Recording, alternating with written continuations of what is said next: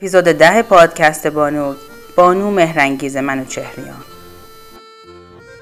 مهرنگیز منوچهریان نخستین زن سناتور ایرانی سال 1285 در مشهد به دنیا آمد.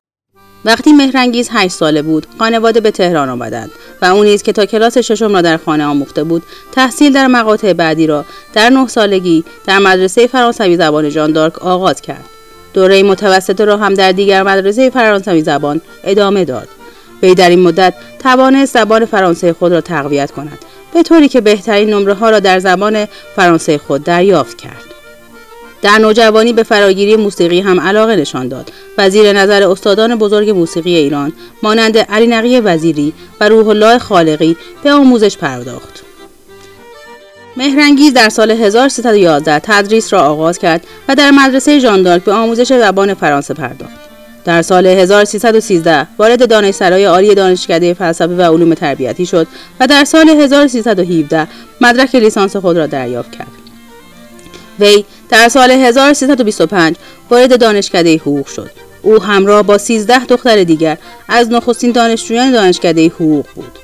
بانو منوچهریان در دوره دانشجویی در دانشکده حقوق بسیار فعال بود. او در سخنرانی هایی که در آمفی‌تئاتر دانشکده حقوق انجام می‌داد قوانین جاری آن وقت را در زمینه مرتبط با بحث زنان مورد نقد قرار می‌داد. از جمله آنکه از یکی از شرایط انتخاب ولیعت در ایران یعنی مرد بودن انتقاد کرد و خواستار آن شد که در انتخاب ولیعت به جنسیت شاهزاده توجهی نشود و حقوق زن و مرد در این زمینه مساوی باشد. در دوران دانشجویی در انتقاد از نابرابری ارث زن و مرد بسیار اصرار داشت. او از جمله کسانی بود که در همان موقع اصل مهریه را نقد کرد و آن را مبلغی برای خرید و فروش دختر و زن در ایران دانست و به جای آن پیشنهاد کرده که زن به صورت مساوی در دارایی خانواده شریک باشد و یا از حقوق بازنشستگی بهره مند شود. جنس فعالیت ها بود که زمین ساز انتشار کتابی از او در سال 1328 به نام انتقاد قوانین اساسی و مدنی کیفری ایران از نظر حقوق زن شد. وی نخستین زنی بود که در ایران دکترای حقوق گرفت. مهرنگیز منوچهریان راه دانشکده حقوق را بر روی زنان گشود و در نتیجه ممارست آنها رشته‌ای به نام حقوق جزا به خصوص برای کودکان بزهکار در دانشکده ملی شهید بهشتی کنونی ایجاد شد. بانو منوچهریان یک کتاب در انتقاد از قوانین به لحاظ حقوق زن به چاپ رساند که اولین کتابی است که یک زن حقوقدان نوشته است. او در یکی از مجامع بینالمللی به قوانین بسیاری از کشورها درباره اطفالی که در چارچوبی خارج از ازدواج به دنیا آمدند انتقاد کرد و گفت در قانون بسیاری از کشورها آنها را به ناحق فرزندان نامشروع حرامزاده یا ولد الزنا مینامند. در حالی که کلیه اطفالی که به دنیا می آیند خواه از نکاح خواه خارج از نکاح مشروعند.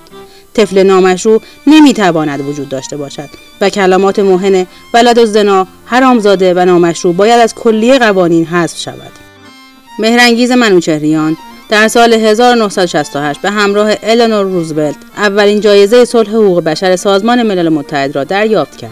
او در سال 1971 نیز برنده جایزه صلح مرکز صلح جهانی از طریق حقوق شد. وی که اولین عضو هیئت منصفه مطبوعات در ایران نیز بود در 26 کنفرانس شرکت کرد و 39 عنوان ترجمه و تعلیف و 15 مورد ترجمه میثاقهای بینالمللی از او به یادگار مانده است. از اقدامات بسیار مهم منوچهریان تأسیس اتحادیه زنان حقوقدان ایران بود. او خود سالها رئیس این اتحادیه بود.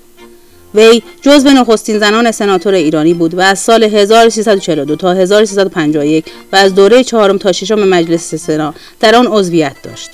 بانو منوچهریان در سال 1351 در اعتراض به قانون گذرنامه در مجلس سنا از سناتوری استعفا کرد و با وجود اصرار مقامات و خواست دربار حاضر به بازپسگیری آن نشد.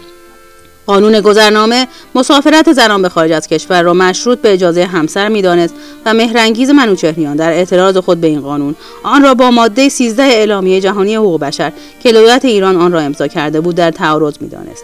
او پس از استعفا با پیشنهاداتی چون وزارت دادگستری آموزش و پرورش و ریاست دانشکده حقوق دانشگاه تهران روبرو شد که همه را رد کرد. بهرنگیز منوچهریان بعد از استعفا از مجلس سنا به فعالیت های حقوقی خود ادامه داد. بانو منوچهریان زنی که با افتخارات بین المللی خود در زمینه های حقوق بشری و تعلیف و ترجمه دهها کتاب و مقاله و فعالیت های خستگی ناپذیر در زمینه اصلاح قوانین مربوط به زنان و کودکان میبایست به مفاخر یک سرزمین شمرده می‌شد. بعد از انقلاب نه تنها مورد تکریم قرار نگرفت که هیچ بارها به دادگاه های حکومت احضار شد. در یکی این اعزارها در سال 1361 پروانه وکالت او برای همیشه لغو شد و حتی برایش حکم صادر کردند که همه حقوق زمان سناتوریش را به بیت المال پس دهد.